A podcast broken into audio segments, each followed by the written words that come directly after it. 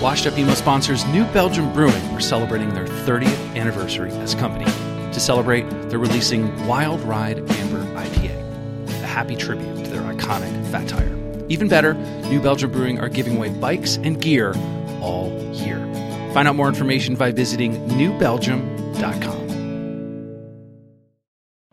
Do you ever wonder if your favorite band is emo? Tired of being in the same conversation with friends? Not knowing if you're listening to post-hardcore, screamo, emo Scrams, revival, Sparkle emo, Daddy, Midwest emo, emo alternative violence, rock. even ska? We're here to help. The Emo Council is here staffed and ready for any question you may have. Hey, Emo Council, just wondering if Green Day was considered an emo band. Thanks. Green Day is not an emo band. Okay. From the creators of Washed Up Emo, isthisbandemo.com offers the definitive answer to the only important question of your day. Hey, is this band emo?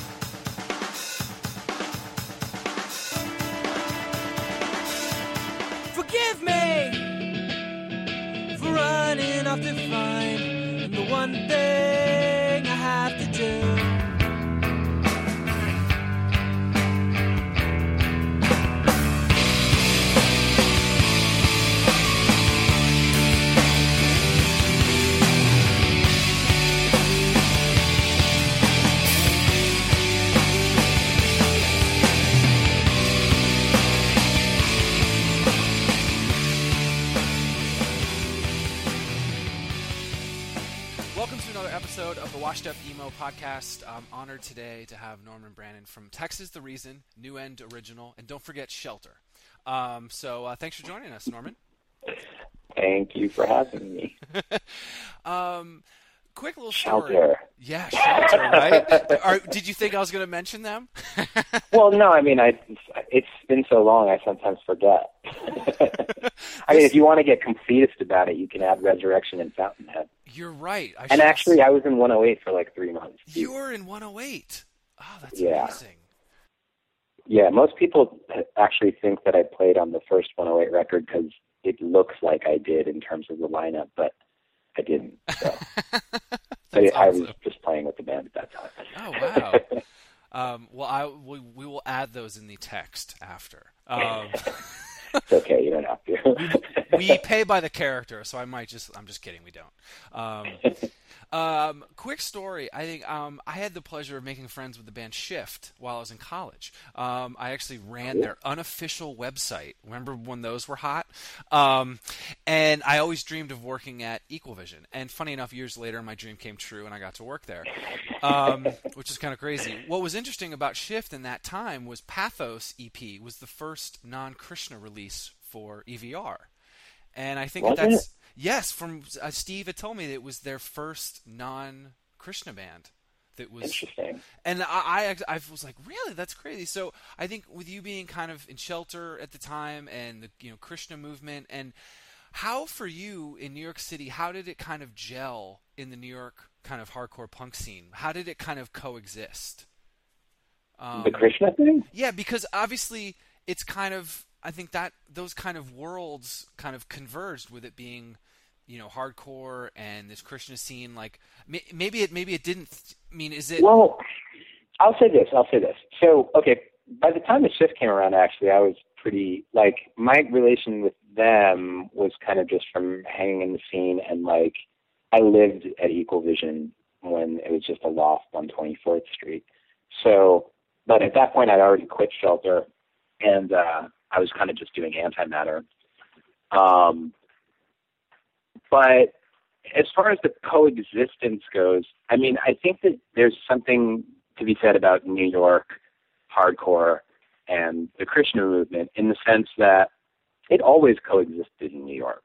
It's kind of it's kind of breakout like happened, yeah, like with Shelter in the '90s, um, and that was kind of when I think straight edge kids first started um, adopting whether it be the style of wearing you know the neck beads or or actually adopting the the philosophy or the religion or whatnot um but in new york i mean honestly like I- think that i was I knew about Hare Krishnas um, in the 80s for as long as I was, you know, from the minute I started going to shows, really, actually. Um, I mean, obviously, the Cro-Mags, right? That's the big mm-hmm. one that everyone talks about.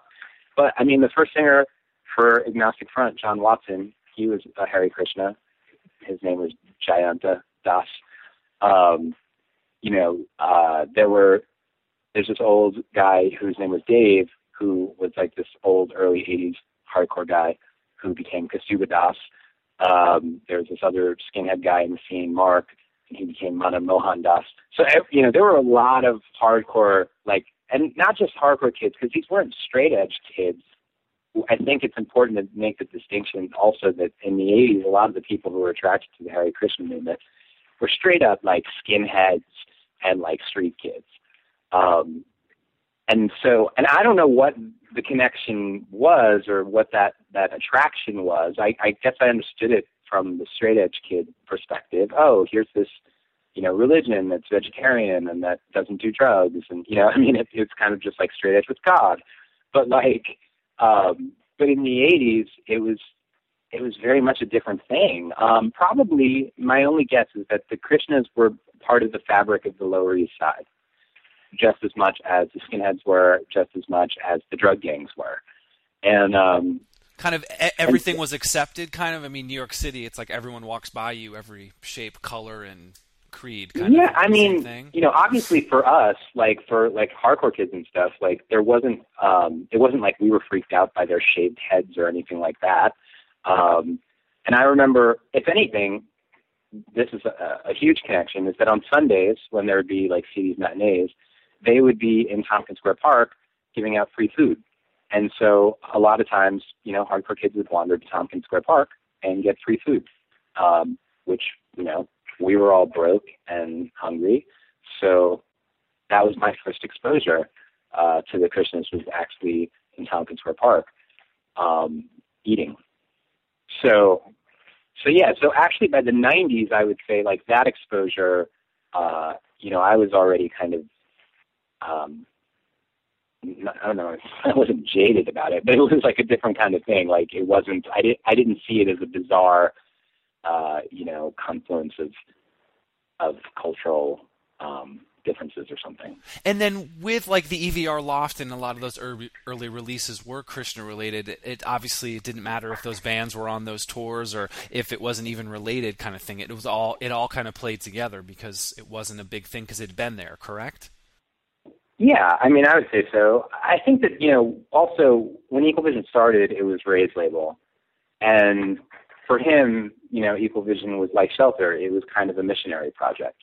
He was, you know, a, a fired up Hare Krishna devotee who wanted to spread the word.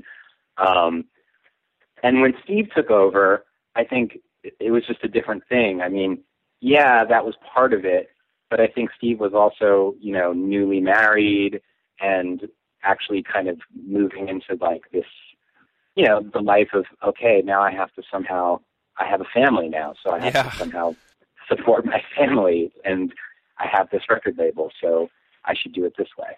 So I think the the mission didn't change, but it had to be refined in order for him to kind of, uh, you know, live. What's kind of cool too is he's actually started up a Krishna only subset of Equal Vision um, recently, right? Um, which I right. love. I was like, the, how full circle, you know, like you've you've got your kids going and everything's kind of, and then you can kind of go back and help again. Now he has it all. Yeah, yeah, Steve. there could be a whole podcast about Steve. I love him. Um, sure. Um, any you know i guess you i was reading another interview and you were kind of talking about music and i really loved um, you know kind of what you said it was more about the community and the family and the music was the yeah. ritual i really loved hearing that and i think with with communities and touring and with all the te- technology that we have now like everyone's holding up phones and you know you're instantly hearing about a band beforehand and you didn't have to drive to new haven to hear them um, to even hear a song. Do you feel that that connection can happen again as closely as you know a friend that you have online now? I just i i struggle with it um, because i mean yeah i, I feel that it, no. Like well, here's the thing. I mean, it's just got to. It's just going to be different. Mhm. There's no two ways around it. But I don't believe in like, you know, kind of like judging it by gradations of better or worse. It's, It's just, just different. different. Yeah. So like, you know, one thing that the internet kind of took away uh, from music scenes in general, I think, is a chance for regionality to develop um, in this kind of organic and sustained way. So the way that like in the 80s, let's say, or even early 90s, when we used to talk about a DC band, you kind of knew what their aesthetic was musically, what their aesthetic was in terms of how they dressed, how they acted at shows. It was different. hmm Uh, if if you talked about uh, they're oh they're from Southern California, you kind of had an idea what that looked like, what that sounded like. New York, um, I feel like that that area or that or sorry that era where um, the Texas the Reason was in. I remember there was this kind of like talk when all the bands were getting signed. You know, at that point, everybody had signed. It was like Quicksand and Sick of It All and Orange Nine and Into Another had signed, and we were about to sign. And uh, and I remember people, not necessarily in the, even in the industry, but even in the scene, talking about how this was like a New York moment, like New York was happening. And um, and not that all five of those bands sound the same, which we no, we probably don't at all. Um, but at the same time, you could listen to those bands that I just mentioned and kind of find the thread or the aesthetic that kind of like kept them together. So what happens is, is with the internet, um, now it's like if a show happens in New York, you know, someone in Singapore can watch it like 10 minutes later on YouTube and incorporate whatever it is that they want to incorporate into what they do. Uh, and while I don't necessarily think that that's bad, it does kind of create this sort of more of an international aesthetic as opposed to these kind of like strictly regional aesthetics that used to exist um, much more uh, identifiably back in you know before the internet. I mean, a band could literally have one show and everyone know their songs when they go out on tour. Yeah, but not just their songs, like their whole being. Yeah, whole you're right, you're right, you're right. style, Everything. like everything, What they look everything. like. I remember Yeah. going to shows and this, uh, I get made fun of this a lot from my best friend, and this is totally embarrassing. I was trying to get to, in touch with Promise Ring to do an ID for my radio station in college. They were on tour Mm-hmm. with Jets to Brazil. I went up to Blake Schwarzenbach, had no idea who it was, and asked him where Promise Ring was. I, my buddy was like, "Did you realize how pissed he was?" I was like, "Why? Who was that?" He was like, "That's Blake." I was like, "Shit." I probably don't think he cared that much, but still, like okay. he, he seemed annoyed. He seemed annoyed. So obviously, me being what eighteen or s- you know had no idea and completely flustered. But it was just fun. I didn't know what he looked like. You know. well, you know, but that's a, that's a, that's a good example of somebody who you know, like, to, I mean, he's changed obviously a lot. He's been in New York for a long time now, but you know, when he came to New York, uh, you know, to me, he still had this very like San Francisco East Bay ethic, or not ethic, but aesthetic that um, that was kind of you know, it was a part of a place and a time, uh, and those are the types of things that I'm, I'm interested in. I remember I, I did an interview with Ian MacKaye um, for Antimatter in like '94, and he was talking about that. Um, he was talking about it in terms of how people danced at shows.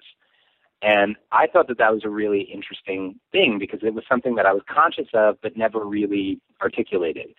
That, you know, the way we danced in New York was different than the way they danced in Connecticut, was different than the way they danced in Minneapolis, in DC, in Southern California. And now you can go on tour and everybody's going to do the exact same thing. The crowds will pretty much look the same. There's nothing that's unique to that city.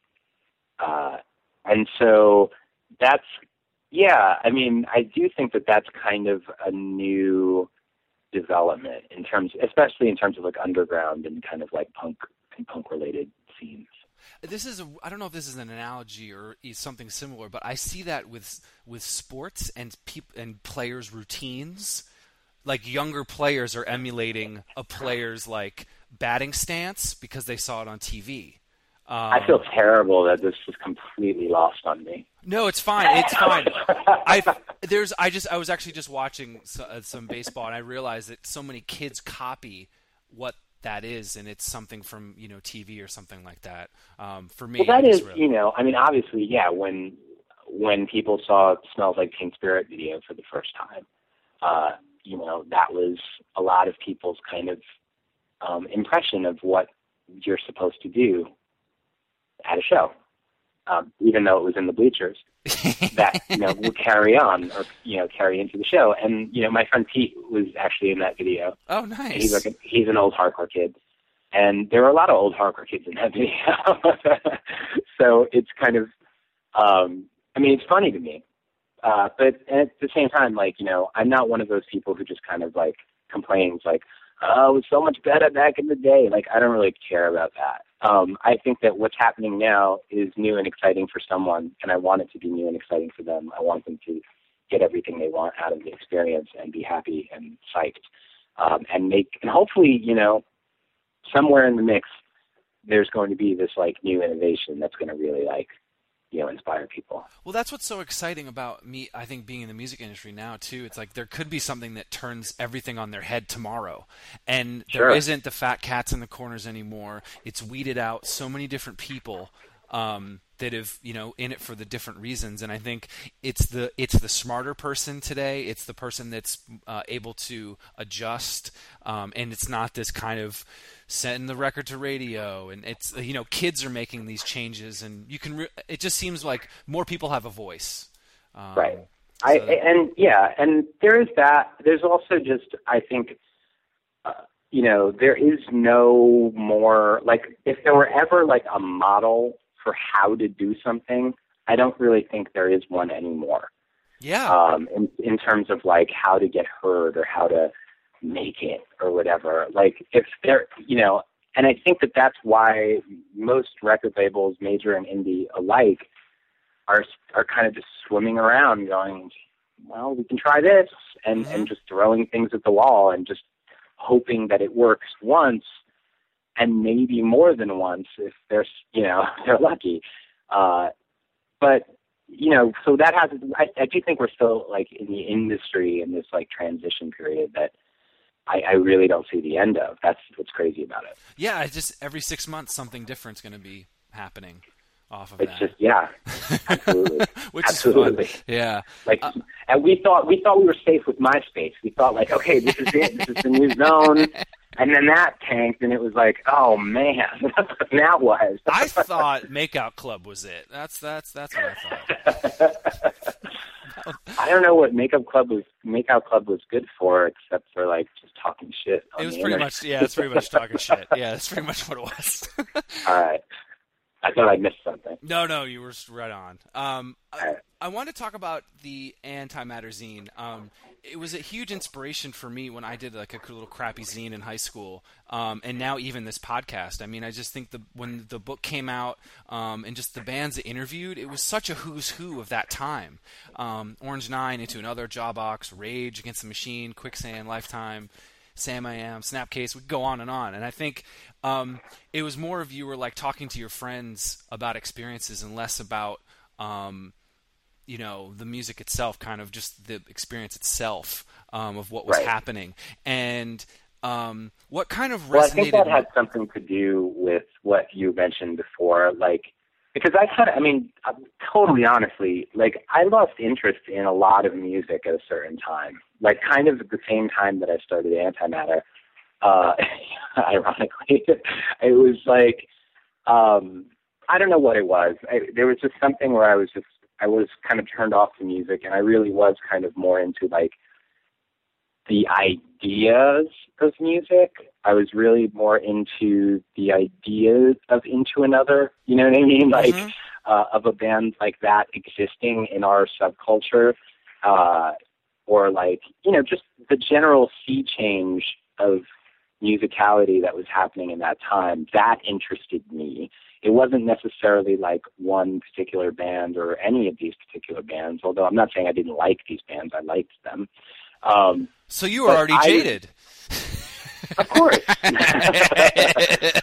well, I mean, you know, like I, it's it was hard. I think for a lot of people at that time, uh, especially because it felt it did feel like the scene changed overnight.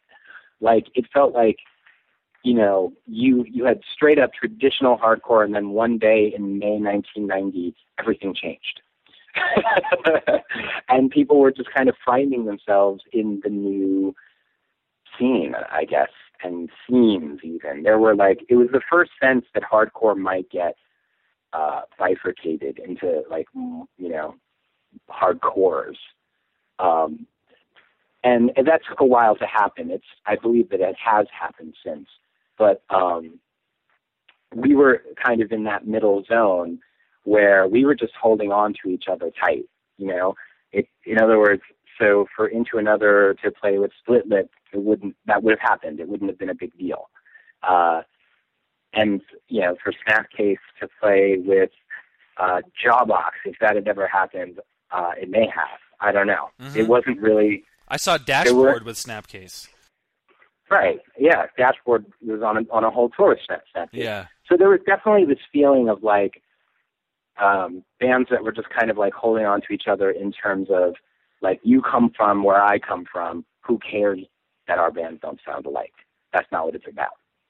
And so, so I do think that like the the direction that I took with Antimatter was less musical um, because you know honestly like I did feel like the thing that was holding everybody together wasn't the music it was the ethics, the ideals, the uh, the the the place, you know, the ways of being that that we had, and uh, that's what we had in common. And so those were the things that I wanted to to discuss and kind of talk about and explore in these interviews. Um, and I also wanted to basically just try to get you know deeper in the sense that like I was you know suffering from like crazy depression. I've I've battled with depression most of my life, and uh, and I think that that was another kind of harsh period for me. And so, rather than me just kind of tell you about my life, there was something uh, helpful to me about getting other people to just spill their guts, and and and and it made me feel uh, less alone That makes total And- sense. it was valuable to me. So uh, the fact that I was able to kind of like put it out there for other people, I think, um, you know, not that I'm, I'm saying it was some sort of like altruistic project, but you know, in the back of my head, I felt definitely like, you know, if I feel less alone, somebody else does too, and hmm that's that's cool. That's awesome. that.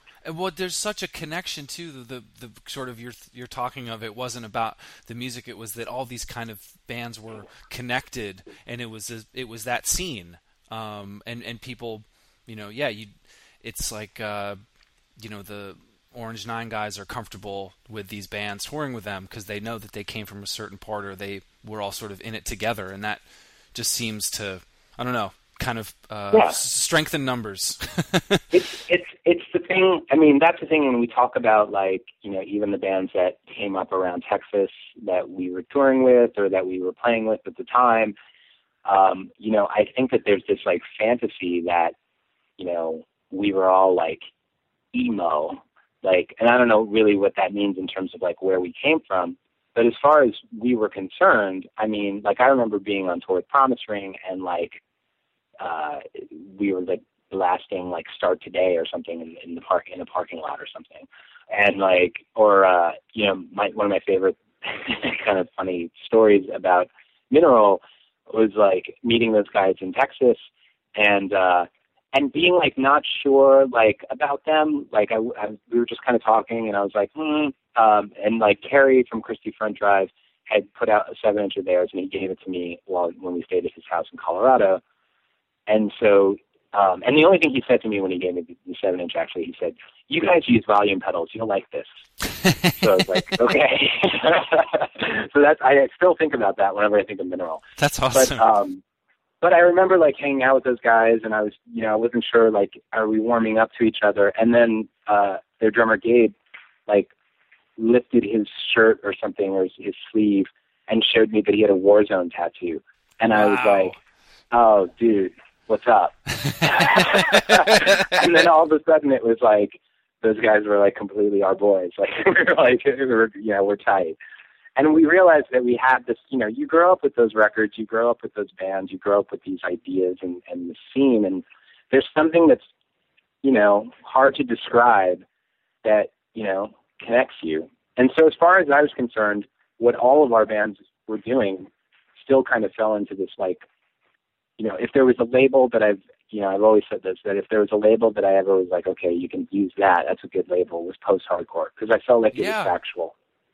It was just a factual label, that's all. Yeah, the uh, the the site's kind of like a I call it post-hardcore emo because it's so many of those bands kind of went into that realm and it and it fits both ways. I, I yeah, I actually love that term more. Well, there's, there's something about that term to me that's not descriptive about the music, but descriptive about the band, if you know what I mean. Like, you can't say that, like, every band that's called post-hardcore sounds alike. To me, all it means is that you came from this place and then started playing music that maybe ventured too far away from that place to call it hardcore. But you still basically kept the same ethics, the same ideas, um, the same aesthetics. Like, you know, all of our aesthetics were still coming from hardcore places. We were, you know, we may have loved Britpop or like um, whatever, but like we were all just like completely obsessed with like Dischord records and like, you know what I mean, like Touch and Go, and those were the those were the things that were really turning us on musically at that time. Were things that came from hardcore. Yeah, and it it's so funny you say the sort of the the hardcore and you know you find a Warzone, you know you see the Warzone tattoo and you're like, okay, great. I, it's happened. It still happens to this day for me. Though a guy was fixing my computer at the Apple Store, he saw my iTunes and he was like, oh wait, you're into hardcore? Yeah, hold on, let me just get you a new phone. You know, like, and I was like, yes. You Oh, know? yeah. I was like, No, absolutely, absolutely, absolutely. It's still It's it still thing. It's, it's there's a little bit of a tribal thing about it. yeah. um, and that's it's the same reason why it's like it's not bizarre. It was never bizarre for us to play at a hardcore show. Like we played tons of traditional hardcore shows, um, and I would assume that the only people that were uncomfortable with that were people who didn't understand this this thing, who weren't really part of the tribe. yeah. What did you think about? I mean, so many tours now are packaged where it's the same kind of band. Um, you know, five bands in a row, four bands in a row, and I still, I liked having the post-hardcore band or the band that was like an indie leaning, or and then the super, you know, um, you know, super super just New York hardcore kind of band. It just, I, it was like what I was listening to anyway, and I feel like kids are kind of and I'm saying kids, but you know, they're kind of siloed. They're like, all right, well, you like this? Well, go here. Um, and this is the Right. tour. And I don't think a kid, I think a kid might like a top 40 band and might like thing. And it's, it just seems like they're siloing them and they're like, why aren't these tours doing well? And I'm like, well, because you have the same genre the whole night. Yeah, it's. I agree. I mean, you know, it's hard to say again because it's like I've kind of been out of the mix for a long time in in, in that sense. Like, um, but you know, I I did feel the other night actually really positive. Like, I really enjoyed the fact that um, you know, Underdog played right before us, and it's like, you know, I remember seeing Underdog. I'm pretty sure Underdog played the last show at the Ritz uh, it was like Underdog and Murphy's Law and somebody else. I think this was in like 1989 or something. But I, I remember, I remember very distinctly Underdog shows that I went to as a fan. You know, and and and so you know, obviously, if you're a fan of a band, like whether or not Underdog has directly influenced me as a musician, I can't say, but they're certainly in my musical psyche. Uh, they're certainly they exist in my in my consciousness uh, when I think of um, all the music that I've listened to over the years. And I like I I love Richie. I like I like Underdog. I think they're you know a great band, and I think it was an interesting, cool, uh, cool band to play with on that bill. I mean, it definitely diversified things a little bit. which you know for me is a positive development. Yeah, I want this. I want different people in the same room, you know, and it's just not the same, you know, tough guy or it's you know all the wussies with the backpacks. You know, I, I want I want. But everybody. it's also like you know, it's also kind of bucking on assumptions that you know even hardcore kids, that even the hardest hardcore kids only listen to hardest hardcore. You know what I mean? Like, yeah, I just don't believe that, and I think that you know, I was talking to Jordan at Revelation the other night, and uh, you know, we were just, you know, he was kind of like we were he was talking about the shows, and he was saying how he just thinks it's really interesting how how much like Texas is the reason is just kind of preserved in some way, like with with a with a certain group of people. And the only thing he could think of was just like, you know, I think that you know you were kind of like this pivot band for a lot of people who maybe were like, you know, super hardcore, and then you know maybe got into your band and bands that were like you at around that time, and then you know you served as kind of like this catalyst for some sort of pivot in their life, and uh, and so they're very they mem- they remember that, and and they're kind of like um, they're loyal to that for some reason. Um, I don't know. That's his hypothesis, but you know, I do think that, that there's something to that as well. I do think, like, I know that um, in that what was that book that Andy Greenwald wrote? uh, uh, nothing feels good. Nothing feels good. Uh, I think he called us like he called us like a gateway drug band or something. Like uh, basically like saying like of all the kind of quote unquote emo bands from that time, like we were kind of he was arguing that we were like this real gateway drug for like hardcore kids to like move into a different style of music. I don't know. That's hard for me to say from my position. Well, from it's funny when Jordan's saying that and Andy kind of saying that's exactly what happened to me. Um, I actually remember getting your record, bringing it home. I was into hardcore. I, I grew up in Vermont, so I'd see New York and Boston hardcore. Didn't get to see a lot of like big bands, so those were kind of that was it. Sick of all, Sam Black Church, Tree, any of those Right. hardcore bands. That's what. and I got the Texas record. I remember get coming home listening to it and kind of and I've never told anybody this. Literally, I was like, I don't know. I was like, I was like, they're in I think a lot of people probably have that reaction. Oh, come on. But no, it was that thing where I was like, I don't know. I'm not but- even kidding. I've heard that a lot actually. Really? Because I, it was that thing I heard, and I was like, okay, I like this. It's heavy, but I'm into hardcore still. But it, I think it was like six months later, I picked it up again. I was like, oh. And it really was that sort of first time through. I was like, I don't get this. But I bought it because someone was like, you like hardcore, you're going to like this, blah, blah, blah. And then six months later, I was like, oh, I get it now. Um, and so for me, it definitely was that gateway. I mean, it's weird. It's like I said. I mean, I'm just kind of any, any everything I'm saying right now is like pure conjecture or speculation because it's really difficult from my position and my perspective. Um, you know, I just was, you know, the dude playing guitar. Like I, this was my band. This was so I'm like looking at it from a different place. Um, and I'm, you know, I do know that like, um, you know, I think that there was a lot of conscious thought about, you know, what will the hardcore think, hardcore scene think about this? Like on my end, I think I don't know that you know anybody else in the band, but I, I do know that from my end, and I'm the type of person who thinks too much, admittedly. um, I was I was concerned, and um, and I was I was happy to be um, welcomed. Yeah, it's it's, def- it's it's it's definitely stuck around. Um, you know, I was going to say, like the what was your thoughts, sort of, from this you know show versus the one in 2006? I mean, I I actually I left Thanksgiving dinner early, um, and my parents were mad, um, but I made it. Um, and you know, what was is there any differences to it? Um, I mean, I loved that you know you announced one show in 2006 and then sells out and nothing, and then you have another one, and um, to have this again um, six years later. Interestingly, I would say that they were very different experiences. Um, like 2006 was like, I mean, 2006 was definitely a, a, a really like a mind fucky experience. Yeah. is that articulate enough? um, because that was really like, holy crap, I can't believe we're doing this.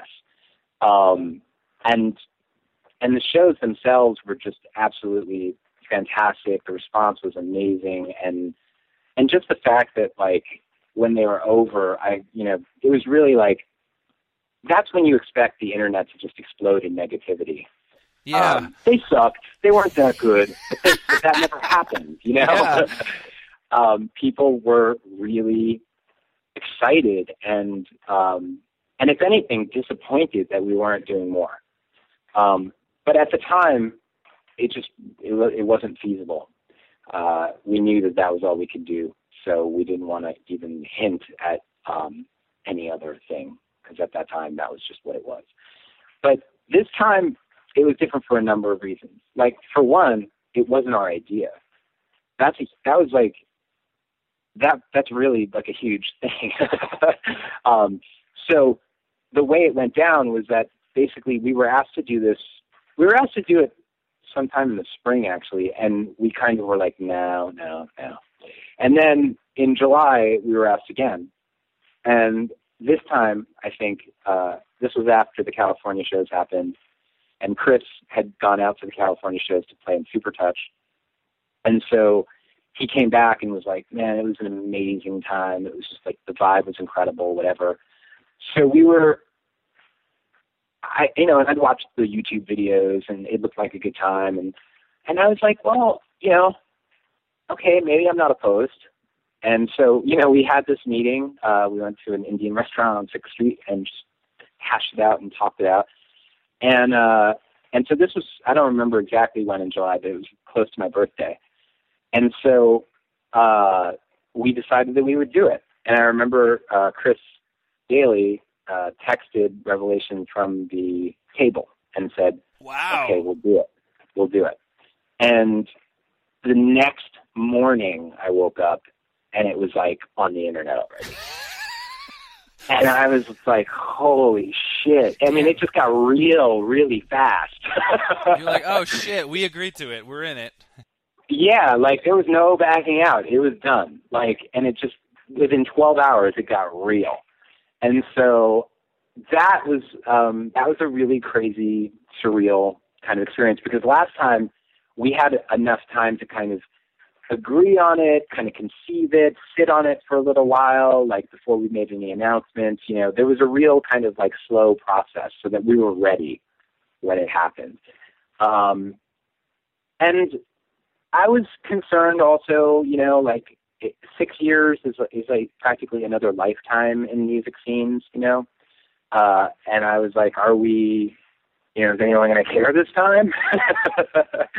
and uh, so it was definitely, I think, uh, a process of trying to figure out like who. Okay, so we're this we're doing this thing now. Who are we in 2012? And that was always the thing for us is that you know when we come out to do this this type of thing, it's not a it's not an issue of like you know trying to relive 1996. I think we're better now,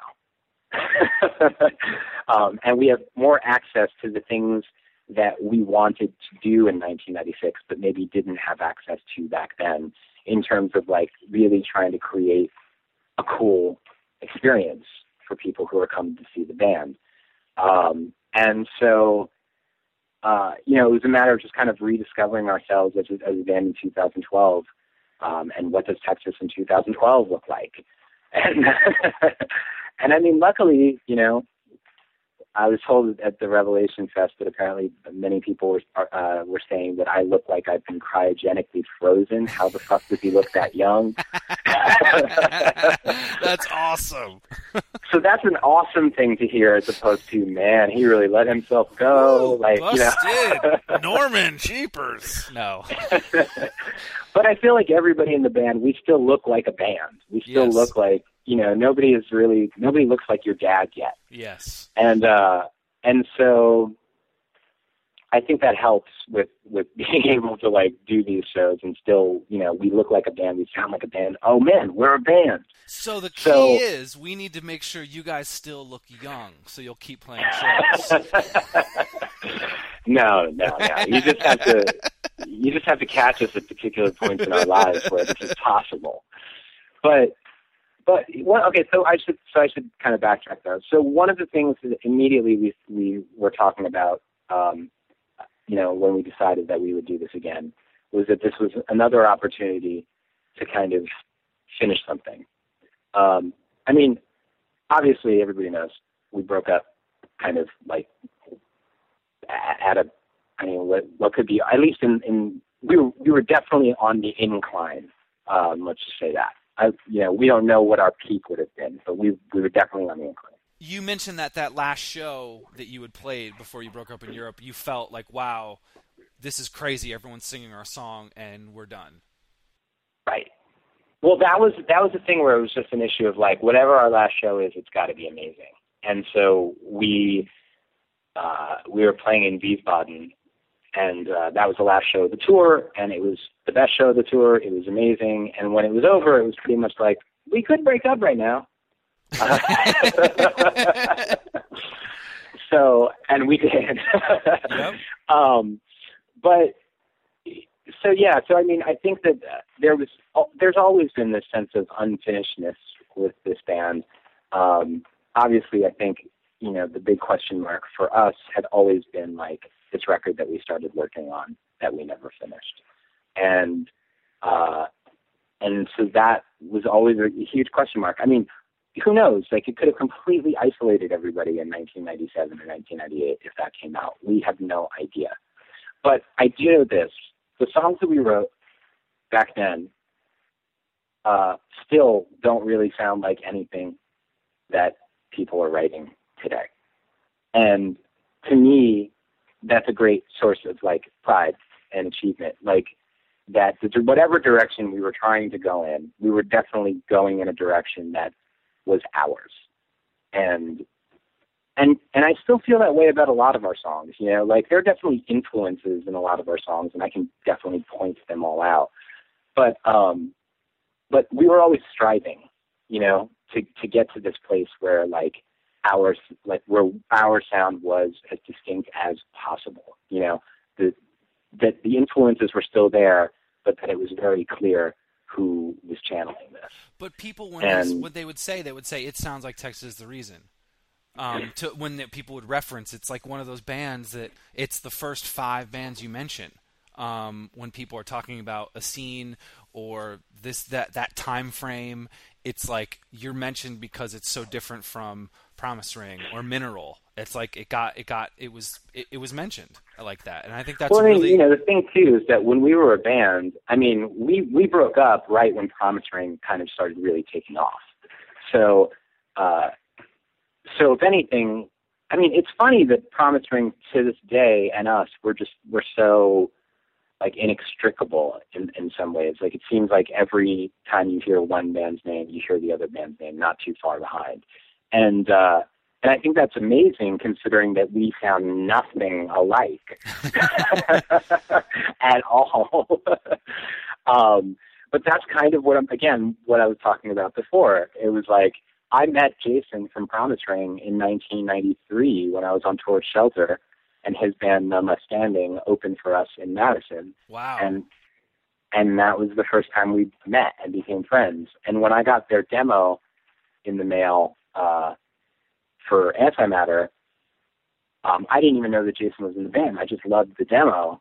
And so when we went on our first tour with Shift, um, I called someone in, Ma- I believe that we played with them in Madison. It could have been Milwaukee, but um, no, it was Madison. I called uh, this guy Joe, who ran a record label in Madison, to to book a show there, and I said, "Can you put the Promise Ring on the show? I really love the demo." And that was the first time we met those guys. So that was our first tour, and then you know we did our last tour together. And I just think it it is really great that you know our connection again was really like you know it was hardcore. It wasn't anything else. That's what it was. But we sounded nothing alike. yeah. But it is you. I mean, you you said it better than I did. It was like you mentioned Promise Ring. Two bands later, they mentioned you. Um, that's Yeah. that's that's pretty amazing to have. it's yeah, and I, and I- and I mean we love those guys still. So it's really and it's amazing that they're playing in 2012 as well.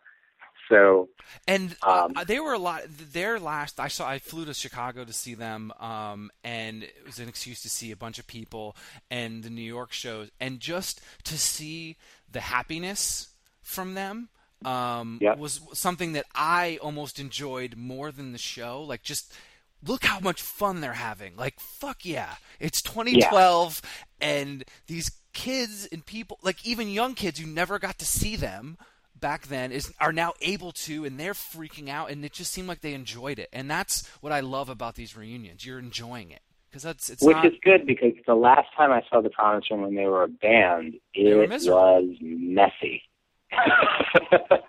that last I tour- mean, I, it may have been the last show. I don't even know, but it was. I was living in San Francisco, and uh, so this would have been in 2000 maybe, or somewhere in there, um, in the first couple years of that decade, anyway. But they were playing a show, and I remember Jason destroying his guitar at the end of the set, and I was just like, "What is going on?" like when did they become Kiss? Like this is crazy. But um he was just really upset. I don't know what was going on. I was like, all right, I'm just gonna leave. I'll see you guys later. um it was yeah, it was really messy. So it was definitely amazing and fun to kind of just see that original kind of like happiness is all the rage spark. yeah oh that's funny i mean i'm sure that last tour wasn't too fun with bad religion and people not stoked and Oh right, yeah. Well that was um I actually was living with Jason in Chicago when they did that tour. oh and so I, there was I remember another one what's that? so there was another tour after that oh i must have forgot i forgot about that one Yeah, there definitely was. There definitely was. The bad religion thing uh, happened towards the beginning of Wood/Water, and I think uh, then I saw them again at the end. oh, But okay it was definitely um, that was a weird tour for them to be on. and They knew yeah.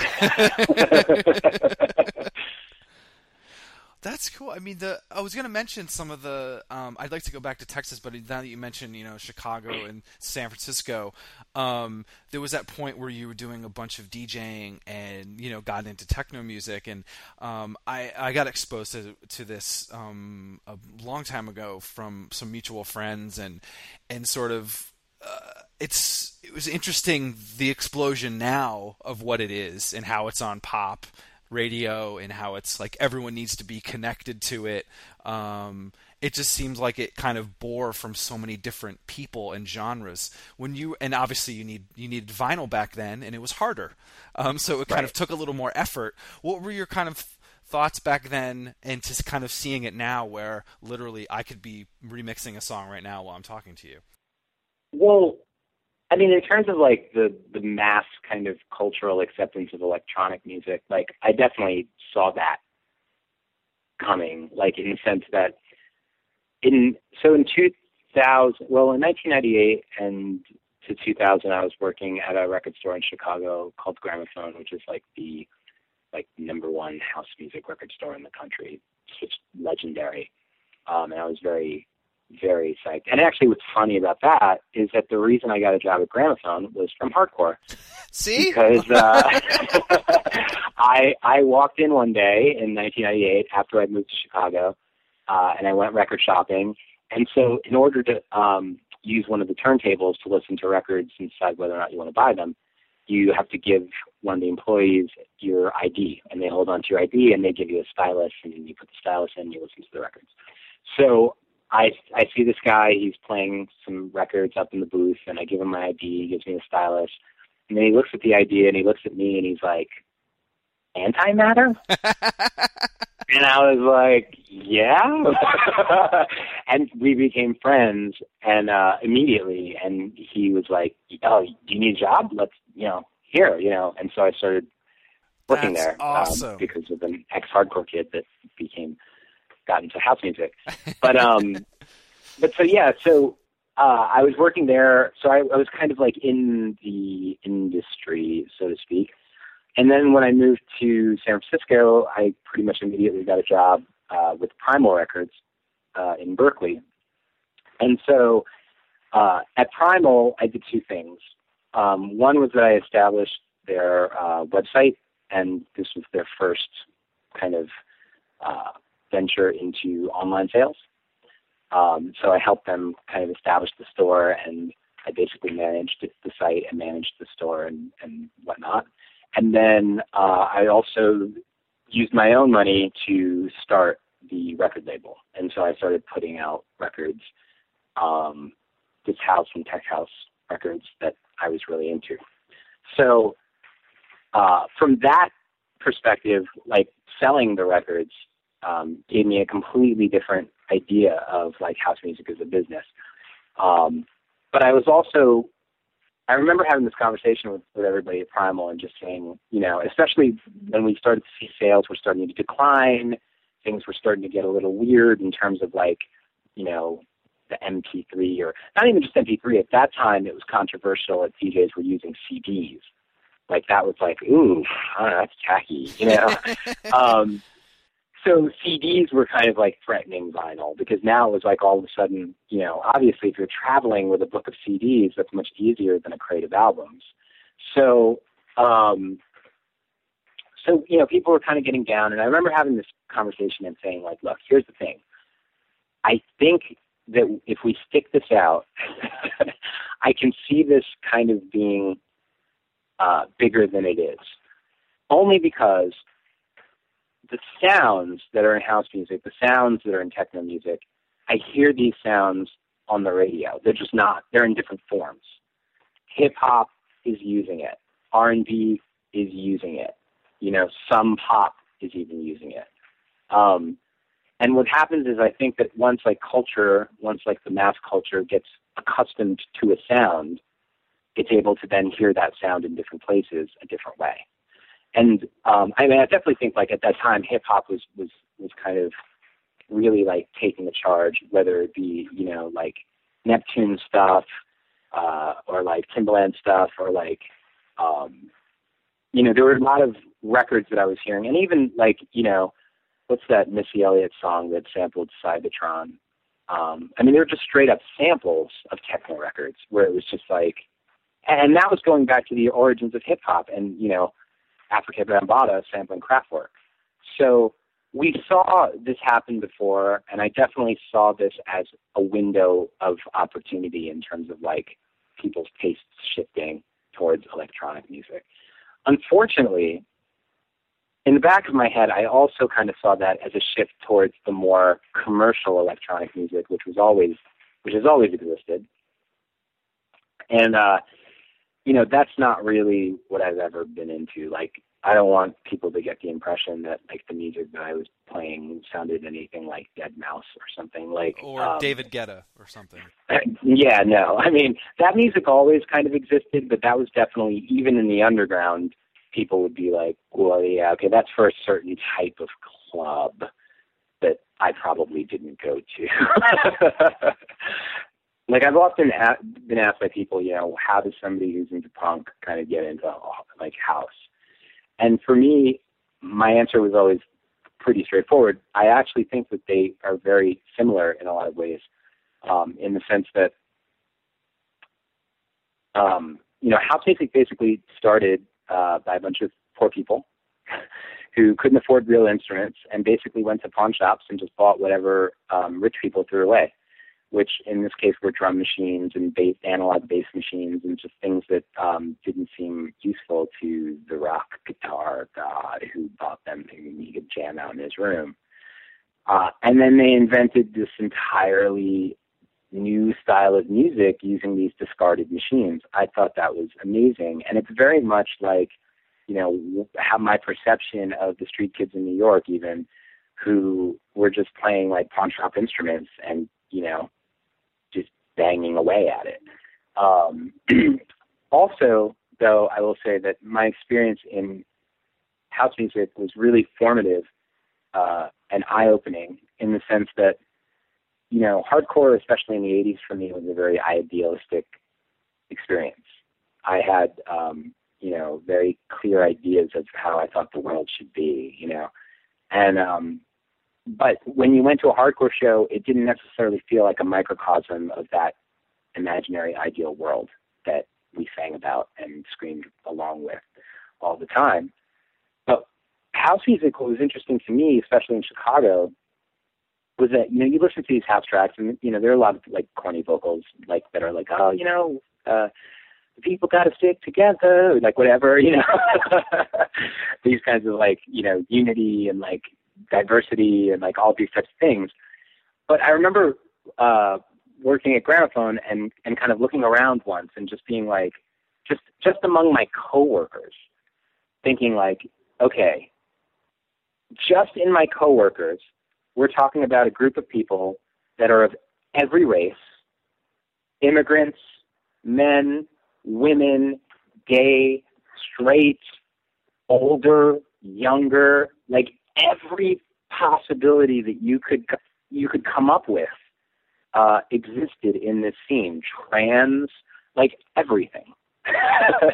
and I and I remember just feeling like how harmonious it was, and and how there was there was no real even self consciousness about that, and uh, and that was really inspiring to me because I felt like, you know, say what you will about house music, and I think that probably a lot of punk kids have a lot of negative things to say about house music, but you know, looking around the store that day and thinking about that scene, I really was like, these guys are talking the talk. Yeah, no, you're totally and right. The walk. I mean, it was really like this is what everybody is singing about, like right here, right now, and uh, and that was, you know, that also I think inspired me in a lot of ways. Yeah, that's awesome. Um, and you in, in in San Francisco, you also uh, rocked it with New End Original, right? I did. Um, and that little super group with Chamberlain, um, and uh, Mr. Uh, Jonah from Far. And uh, was it a big move for you to do SF? Um, you know, coming being in the East Coast and then kind of going a little bit farther in Chicago and then um, going to SF. I mean, was it a big move? Yeah. Was it kind of a was it like this is my next you know thing to break or did it just kind of happen? Um, Honestly, I think that the problem for me in Chicago was that it was too easy to live there. There was no struggle. the, yeah, the rent was really cheap. people are uh, nice. People are nice. I had more money than I knew what to do with. I mean, I, literally, like it was just like I used to. There was a point that one year in Chicago where, like, just in vinyl, I think I spent something like twelve thousand dollars one year, and I was just like, I, you know what? That's too easy. like that's crazy. easy. So I, uh, I remember um, Far had, had come and played Metro, and Jonah had kind of um, hinted that it was probably going to be over for them, and so that that was kind of planted in my head. And then maybe a couple months later, Deftones came through with uh, Quicksand and Snapcase, and I was hanging out with Chino backstage, and he he mentioned something to me. Oh, I remember. He had some. He's like, oh, I, I got off the phone with Jonah last night. I talked to Jonah. You talked to him? And I was like, no. And he's like, Far's done. It's done. Definitely broken up. I was like, really? He's like, he, he said, is he going to do something else? He's like, you should call him, man. You should call him. And I, and I remember like I left that show and I called Jonah that night and was just like, so what's up? Uh, and you know, he told me the whole thing, and you know, we, I think, I always looked at Jonah as a very versatile vocalist, and so that was something that I was I was interested in in playing with, um, in kind of being able to work with this person who kind of like, you know, he's a little bit of a shapeshifter, I think, and uh, and that seemed like an interesting creative challenge of some sort. Um, so pretty much, I, I I knew that I was going to leave Chicago. It was just a matter of how, and that became the how. So um, I moved to Oakland, um, and then started this band. Uh, but I think, you know, New End was like another band that was really like,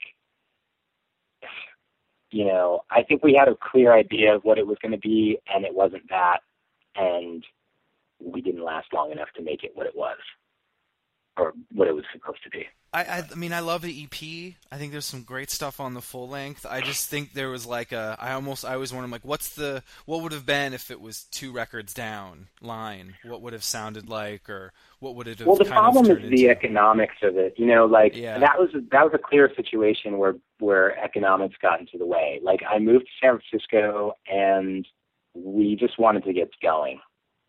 So it was really a thing of like, okay, well, here's this collection of songs. Let me see what I can do with them. Kind of switch it up. We'll use this to kind of like get started, Mm-hmm. and then we'll do that record we, we've been talking about.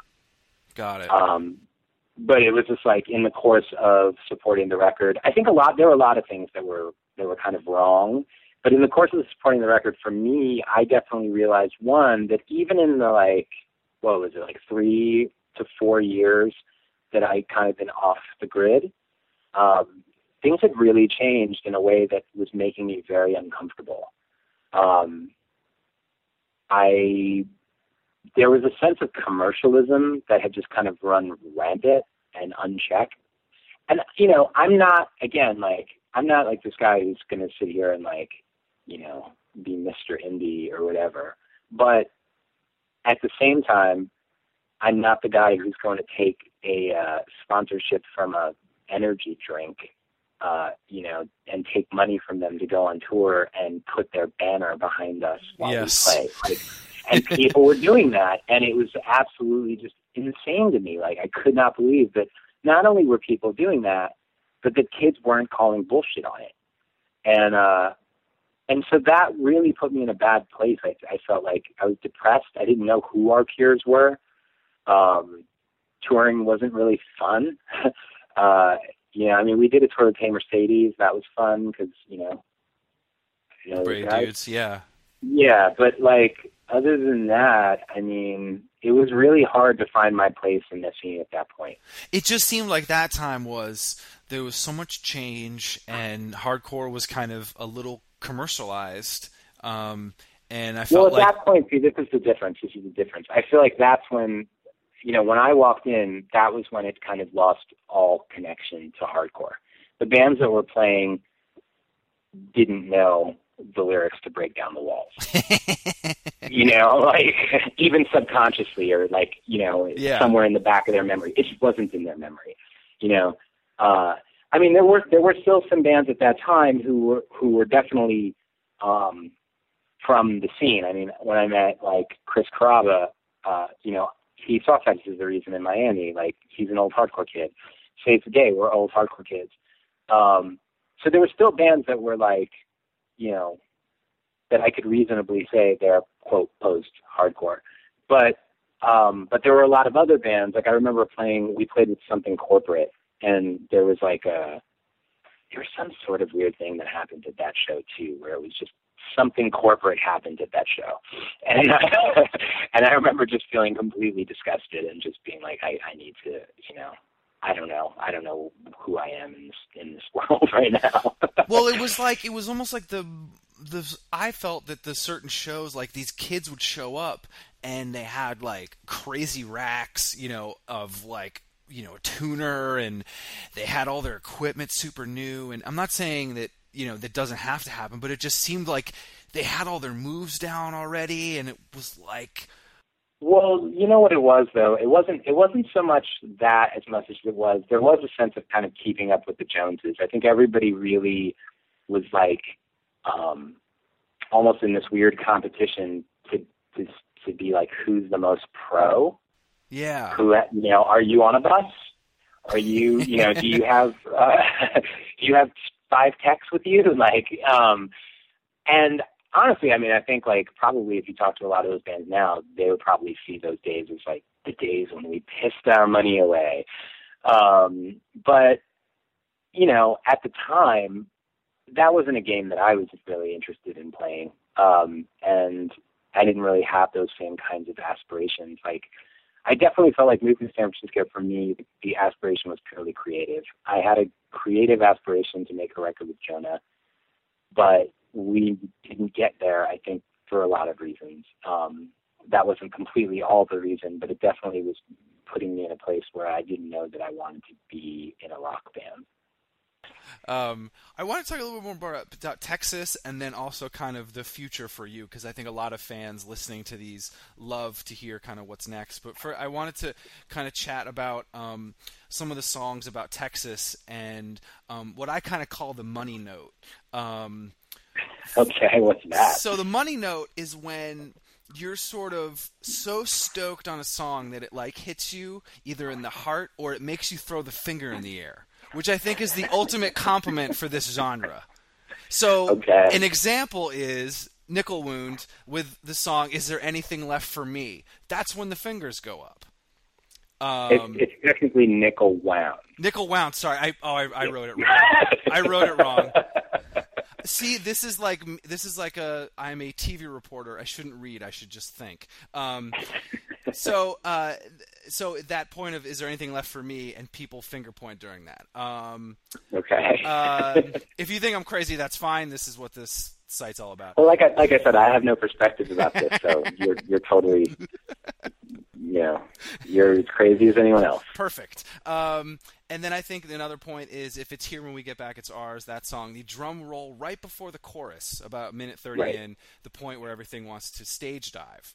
Um, Right. That's which is again a fantastic breakdown, by the way. Um, uh, and then I think the other one is a, a Jack with one eye. I think that opening riff. Um, if I had thought that up, I would have probably played it for hours and not let anyone else play anything else. Um, I would love to kind of hear about how that song came about. Jack with one eye. Yeah.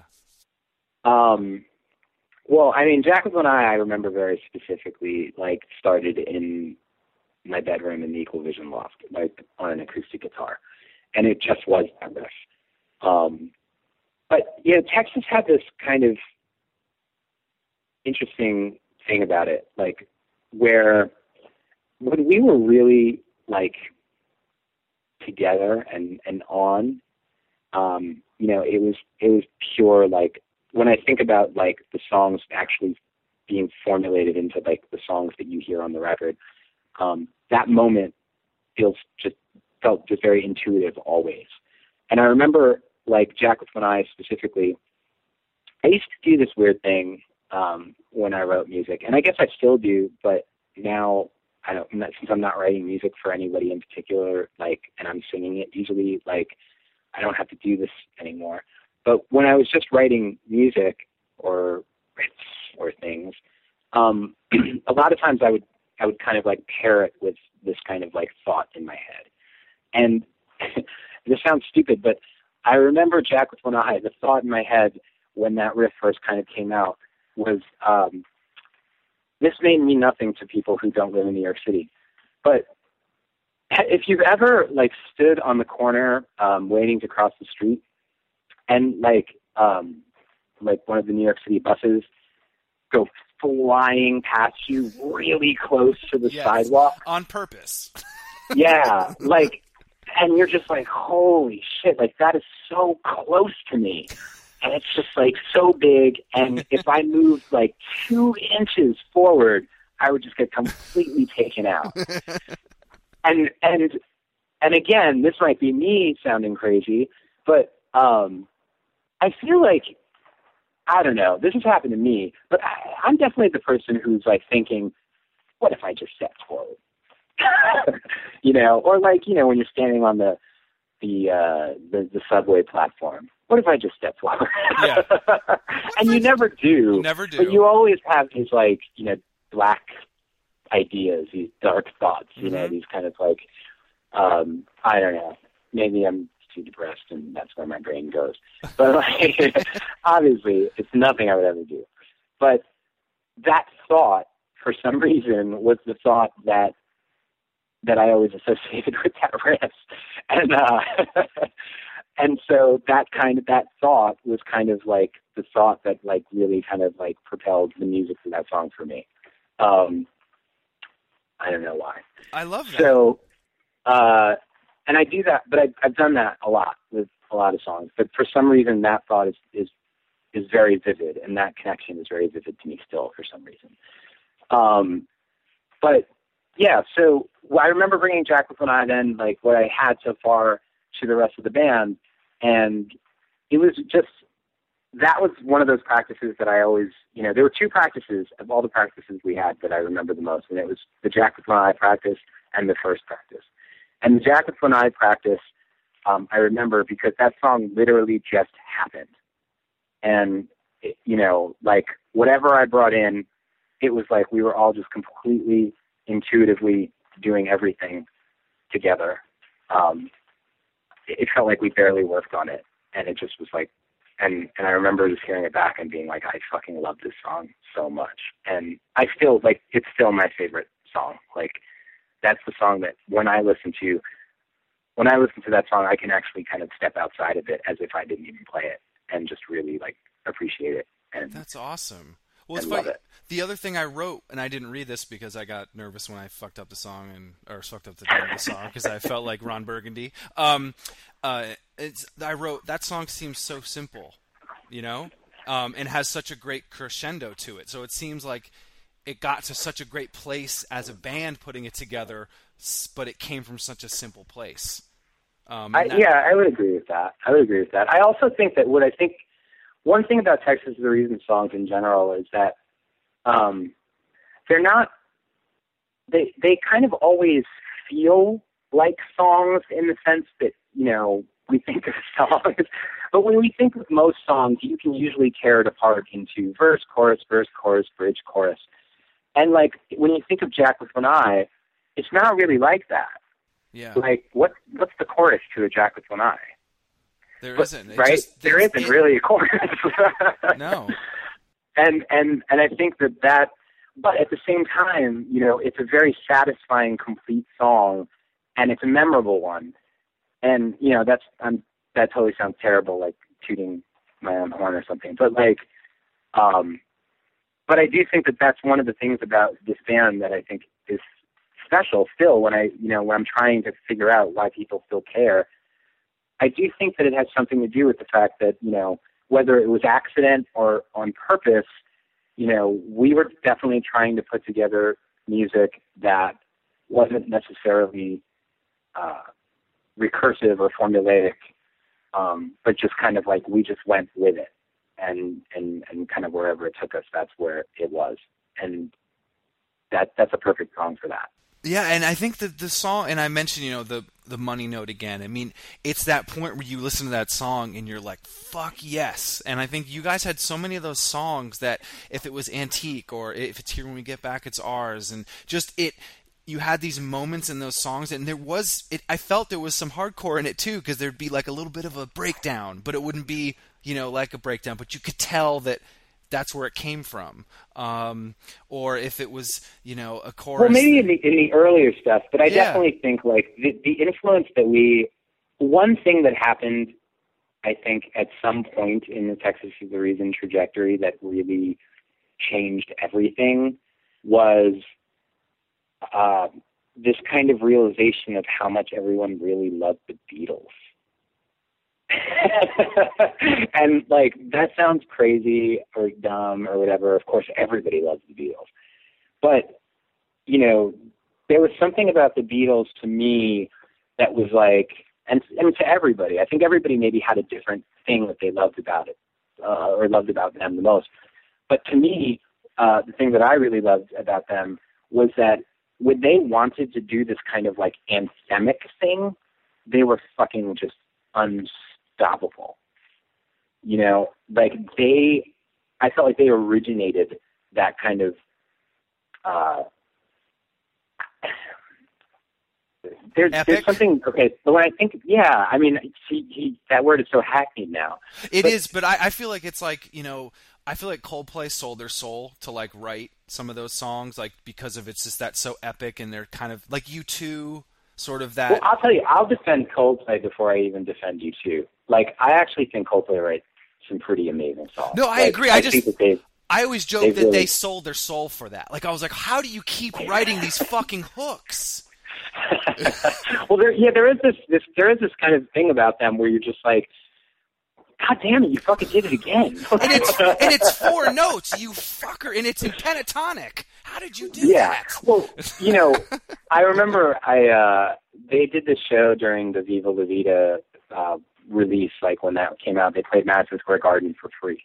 And it was like, just send us your email address and we'll send you two tickets. So I was just like, okay, why not? So I sent them an email address and uh I got two tickets. I was like, wow, awesome. Someone that was So, into uh, hardcore must have picked them. What's that? Someone that was into hardcore must have picked them. I'm just. Yeah. well, so, well, this is this is what I find interesting. So my boyfriend, who is uh, he's also a musician. He used to play in a band called Spent, who were on Merge in the '90s. Um, so he, you know, we kind of come from similar places. We knew who we were. We've been together for like seven years now.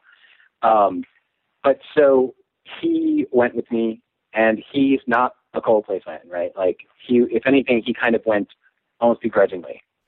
Um, but I was like, you know, I really think that, you know, I, and I don't know, maybe I'm dumb, but I really think that you're going to get something out of this, whatever this is. I just feel like whatever this band is doing, um, I just can't not like it. I don't know what it is. so we went to the show and um and sure enough, like at the end of the show he was like, I get it. Like I can't not like that. That wasn't there was nothing not to like. you know, he's like, whether you think it's it's put on or whatever, they just do it really well. And they know I think the thing that really impressed him was like, you know, playing Madison Square Garden and knowing how to work a room of that size like to where like you know we weren't particularly close to the stage, but they somehow made us feel like a part of the show. And I really, you know, I took something, I take I take something from uh, experiences like that because you know even on this scale that we're at, you know, uh, playing these shows in New York, for example, you know, we still kind of went all out. Like, you know, if you went to the rest of the Revelation Fest, you probably noticed that no one else had the light show that we had. Yep. That's because we had our own designer. because we're like, you know what? Lights matter. you know, we had our own projection guy. He brought in his own equipment. He did everything himself. It was all like, you know, we had our, we were like, you know what? If we're going to do this, let's do it. Let's make it a thing. Like, let's not just show up and play the songs. And, and, and I'm sure that that would be fine too. But like, there's this element for us where we just really want to make it a special evening uh, for people. That's always been, you know, in 2006 that was what we wanted to do, and and in 2012 we just kind of like kept upping the game, and we're just like, let's just do it. Like we're in a position where we can actually, you know, we don't need. Uh, a ton of money. You know, let's let's put the money back into the production and, and make like a memorable experience. That's awesome. Yeah, I got to work with Coldplay at another job, and just to see, you know, the work ethic and sort of it wasn't. It came from the right place, um, from the limited re, uh, interaction that I had, um, and to see it performed live and and the sounds and what they were doing, it was. I, I, that's interesting that you took that away of being like you were whatever up in the rafters in section 400, but you still felt, and that's probably that's a gift um, I yeah. think for someone to be yeah, able to no. do that. I mean, our uh, our old we've been friends with this guy Philip. He's our uh, he was our booking agent back in the day in uh, you know in the nineties, and since then he's become this like mega booking agents in Europe. Like he books Kylie Minogue, and Wow. like, you know, like so he's like he's like for real. He books Muse and he books you know whatever.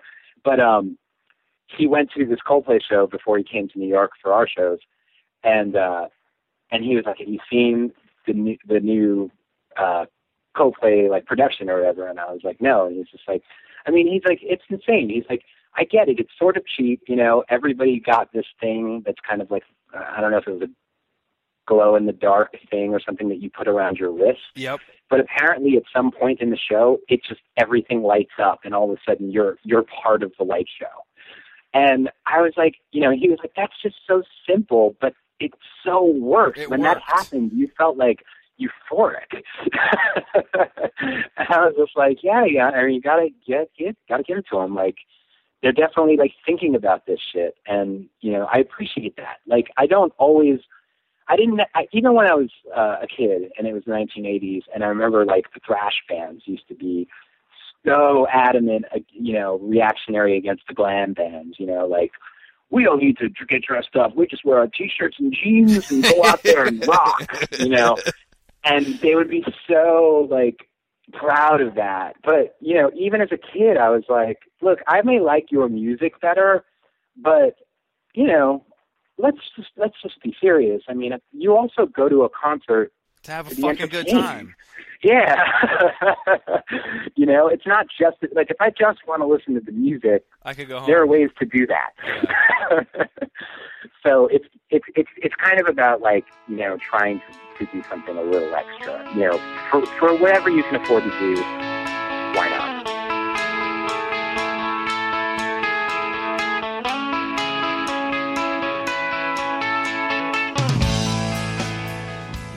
I mean, I'm, I'm, you know, I think that also these songs that we played, um, the songs that would have been on the second record. So, okay, I should say something about this second record. Yeah, because writing, you need to. People are asking me about it. People are asking Well- me about that record. Okay, so basically, like conceptually, this record was really starting to form up, and so you've heard us use this term "it is happening again" a lot, and uh, that was what the second record was going to be called. Um, we decided straight up in 1997. The second album is called "It Is Happening Again." So that was kind of how we worked. Like we would write song titles before the songs existed, and then just be like, "That sounds like a Nickel Wound." So you know, and that was kind of what we did. We did things in advance. Um, but the the first, so the first song that we knew would be on the record was definitely going to be Blue Boy, and our our intention was always that Blue Boy was going to be re-recorded for the album, and that it was going to get like you know this big production that, that it deserved, and it never did, unfortunately. Um, the second song that we wrote was Every Little Girl's Dream, which is the more epic of the two, uh, of the other uh, two songs. It was, that's a song that I will say, like, straight up, 100%, like, I mean, to me, there's a real kind of like Beatles subconscious going on in that song. Um, there's just something about it, and you know, I don't want to say too much about that, but I think that um, I wasn't. It wasn't even just like it was something that other people noticed at the time. I remember somebody saying it to me, and and and me being like, yes. Um, but that song, even lyrically, it's almost like a mini narrative. It's very cinematic. There's a lot of lyrically, it's different than every other Texas song that was ever written. I think it's just completely on a, on a on a diff- in a different place, and I think that song was the one that was like for us like that was really like the beginning of the album. We were just like, wow, this this is it. This is the direction.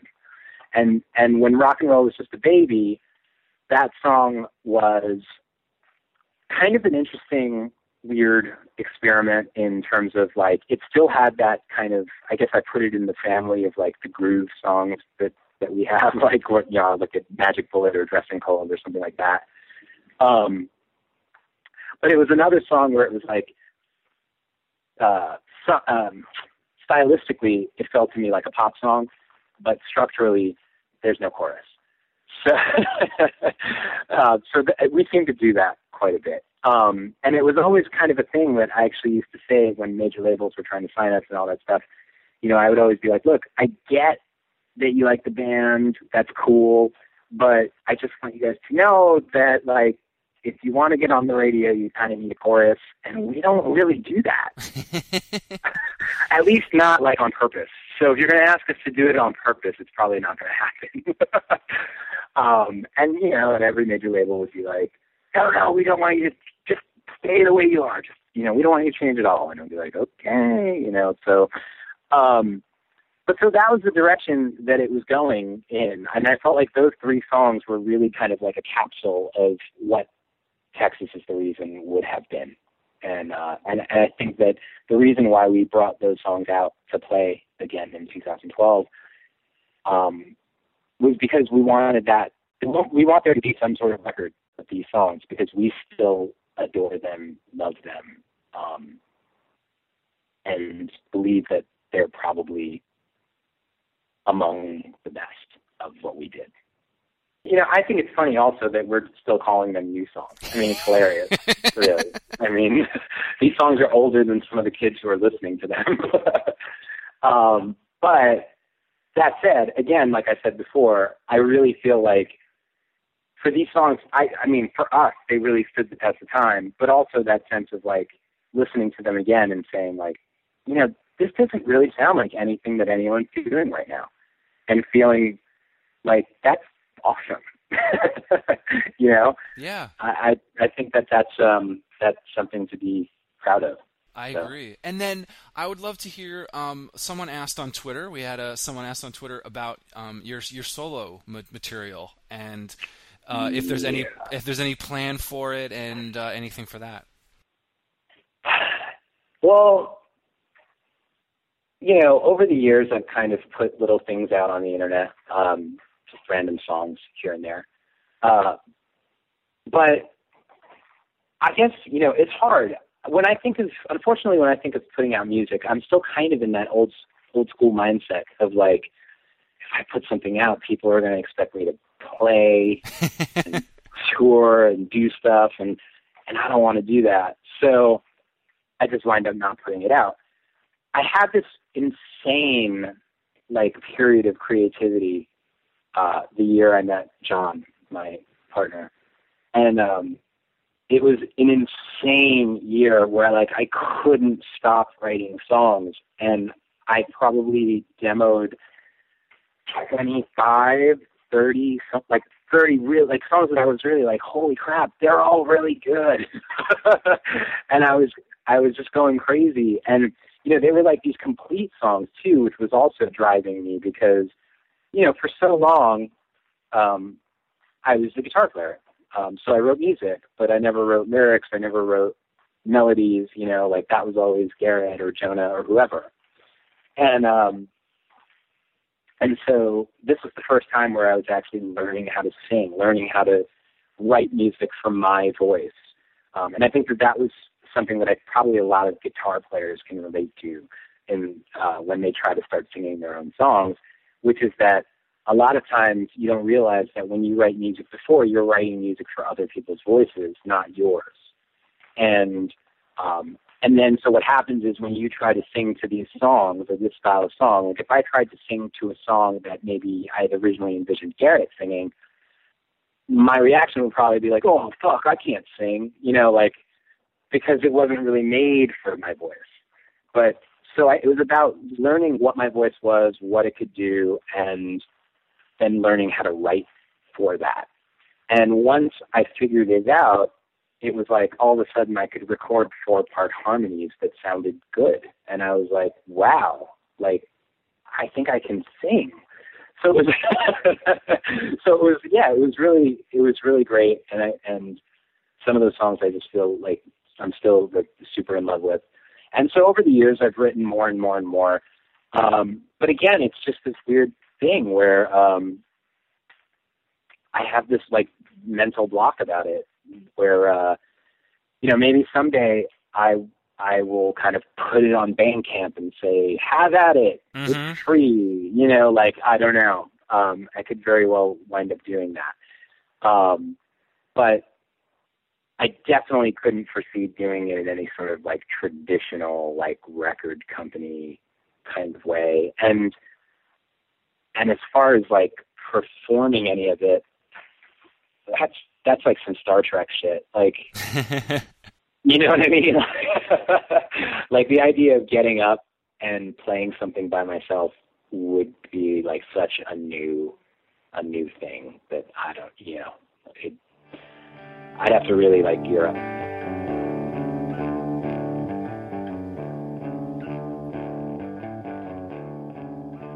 I would love to kind of find out, um, you know, kind of what you're up to right now. Um, you had mentioned, um, you know, teaching, and um, both my parents are teachers, and I, and you know, couldn't think of a better profession. Um, any kind of stories or feelings from that um, that you've kind of had on this on this career?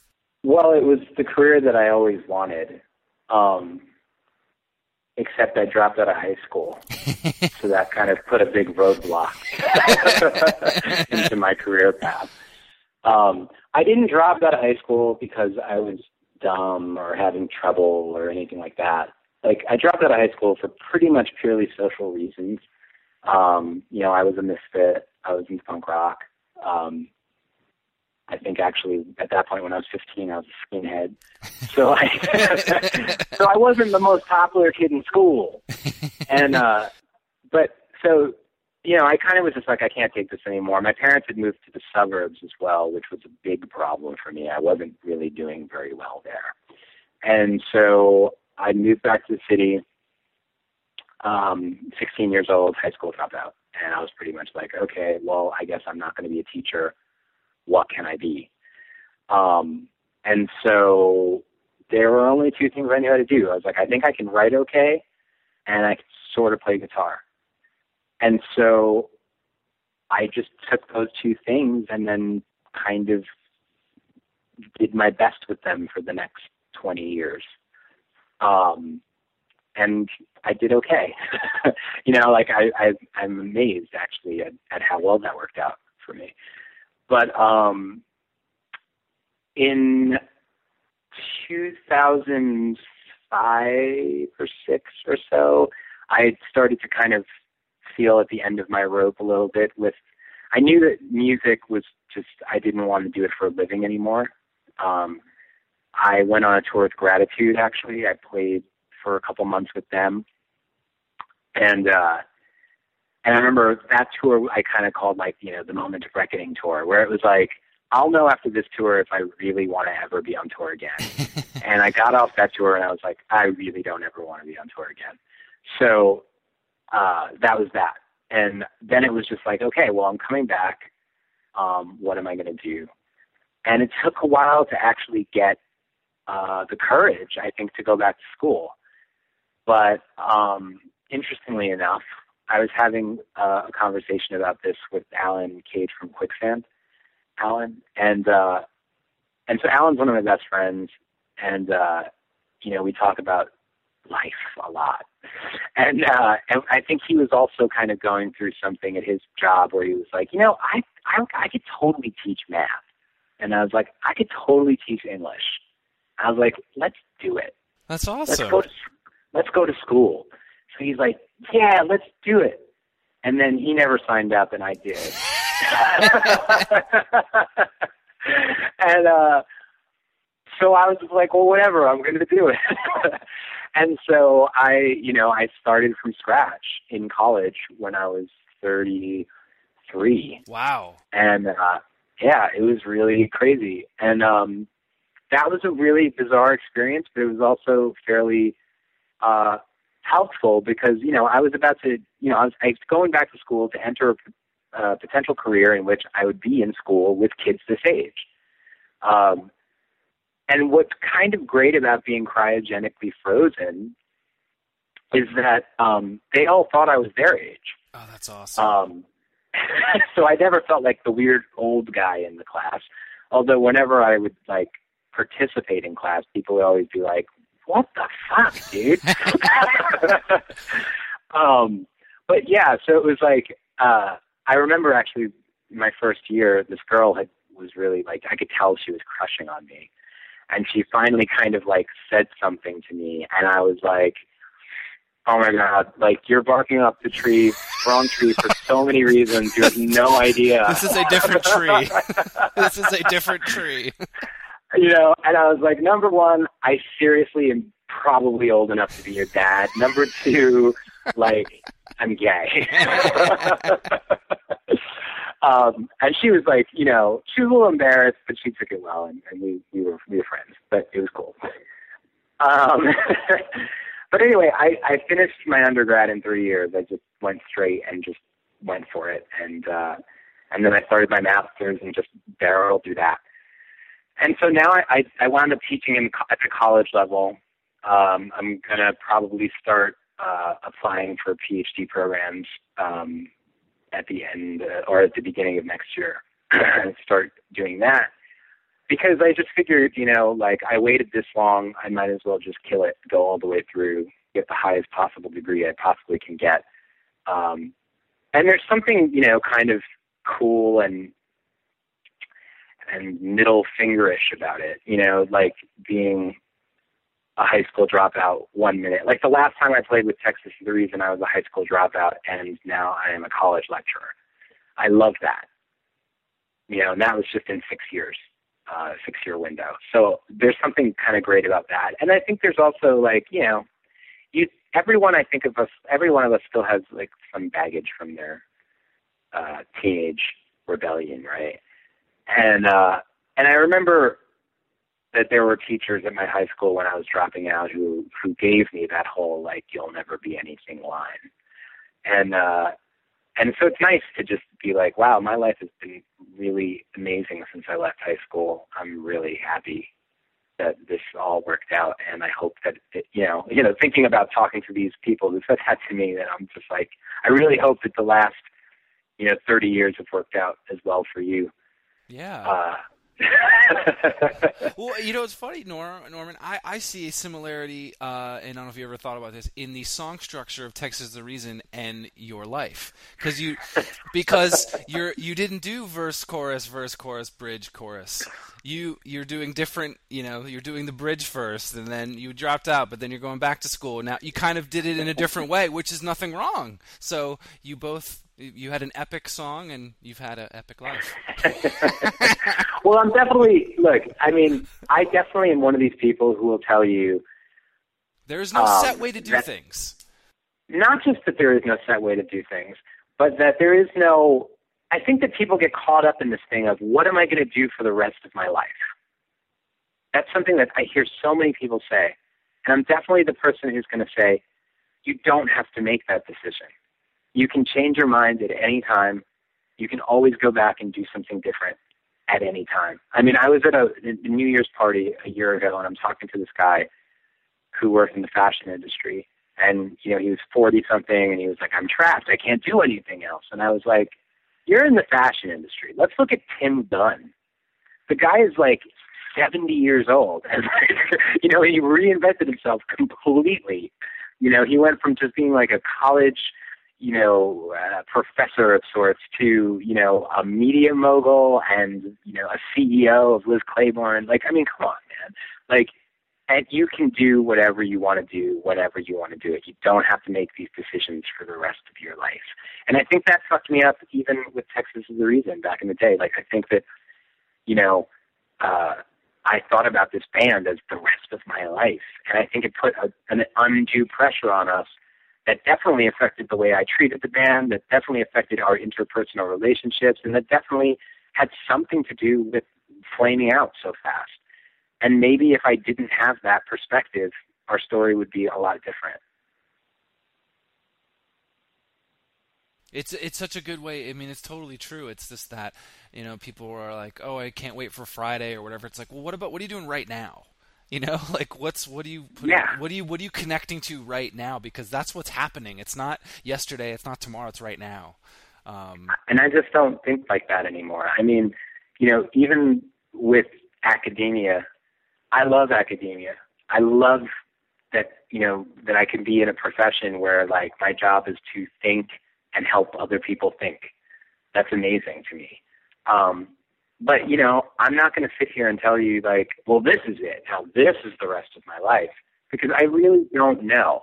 I can only kind of just do what you know, follow my muse now, do what turns me on right now, and be happy doing that. And you know, if in the future something else happens where music calls me back, or all of a sudden I decide I'm going to be a lion tamer, or whatever it is, I'm totally prepared to do that. I'm totally down. I'm not going to miss out on that opportunity. And I think that this also might be coming from the perspective of somebody who was hit by a tow truck and survived. yes, I read that in an So- article, which I had, I didn't, I don't, I didn't remember, and I feel horrible. I was like, wow, I forgot about this. Like that, that obviously puts a lot of things in perspective quickly. my life my life very much changed in October of 2003, and and I think that so much about my life changed, so much about my point of view and, and my worldview changed at that time. So, um, th- this is probably just you know it's part of the tip of the iceberg in terms of like the things you think about when you can't move for like six months. Yes. wow. Well, I just think I I love how positive you are, and um, I I think I've I've a lot of these you know talks I I get a lot out of it. Either I learn about things, and or I you know hear about a a song I didn't hear about. But I think with you, Norm, I just I've seen such a great perspective on things, um, and just you know knowledge um, on a lot of stuff that uh, I didn't really see that way. So that was really awesome. It's always ongoing. I may listen to this, you know, in next year and be like, man, I didn't know shit. Well, then we'll just we'll we'll just have to do a follow up.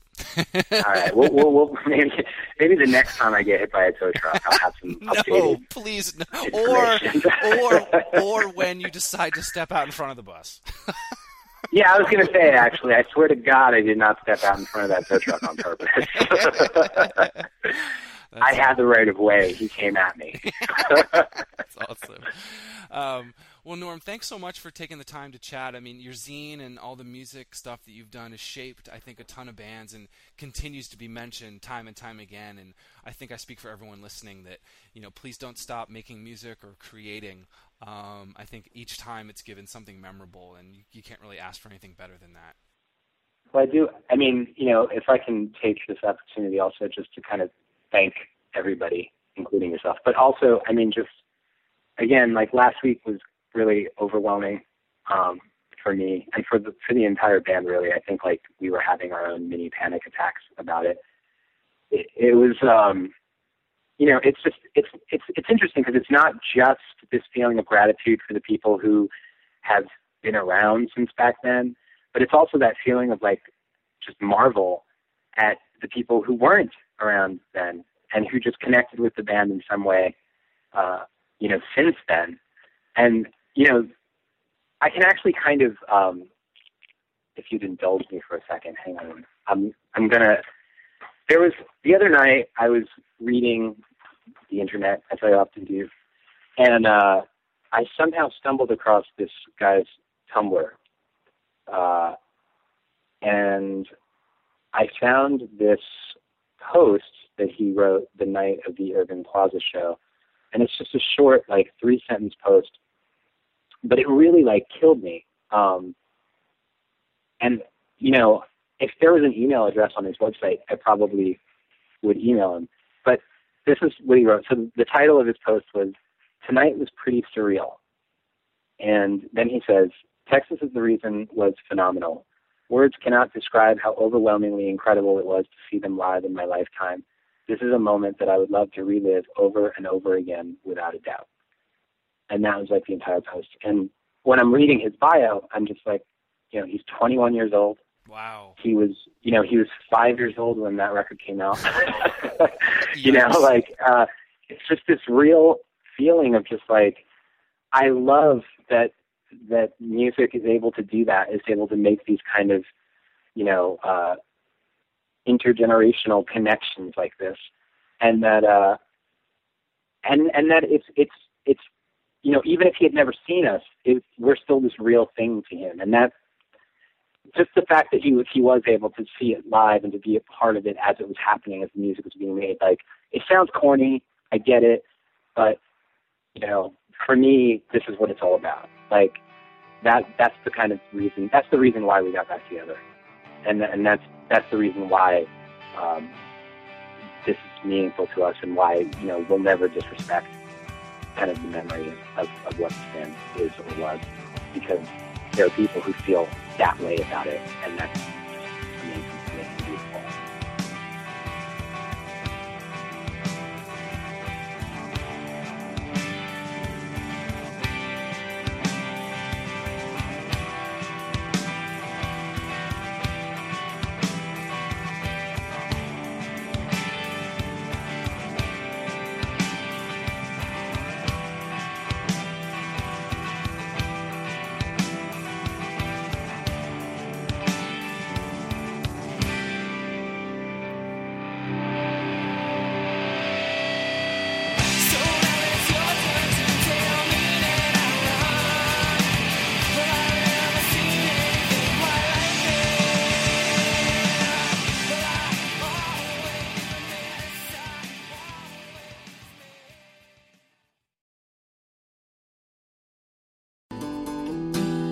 Hello, Washed Up Emo fans. Thank you for listening to this podcast over the last nine plus years, or if it's your first time, welcome. It has flown by, and I appreciate each and every one of you for listening. And for this current episode you're about to hear, I do have a favor of you. I have some books out right now called Anthology of Emo, and Volume 2 was released last fall. I really think you'll dig it if you haven't heard of them. It features guests from the podcast, including Jim Adkins from Jimmy World, Chris Conley from Saves the Day, Travis Shettel from Piebald, and John Bunch from Sensefield. I've also reprinted Volume 1 so you can order both. Check out the DIY publishing at anthologyofemo.com.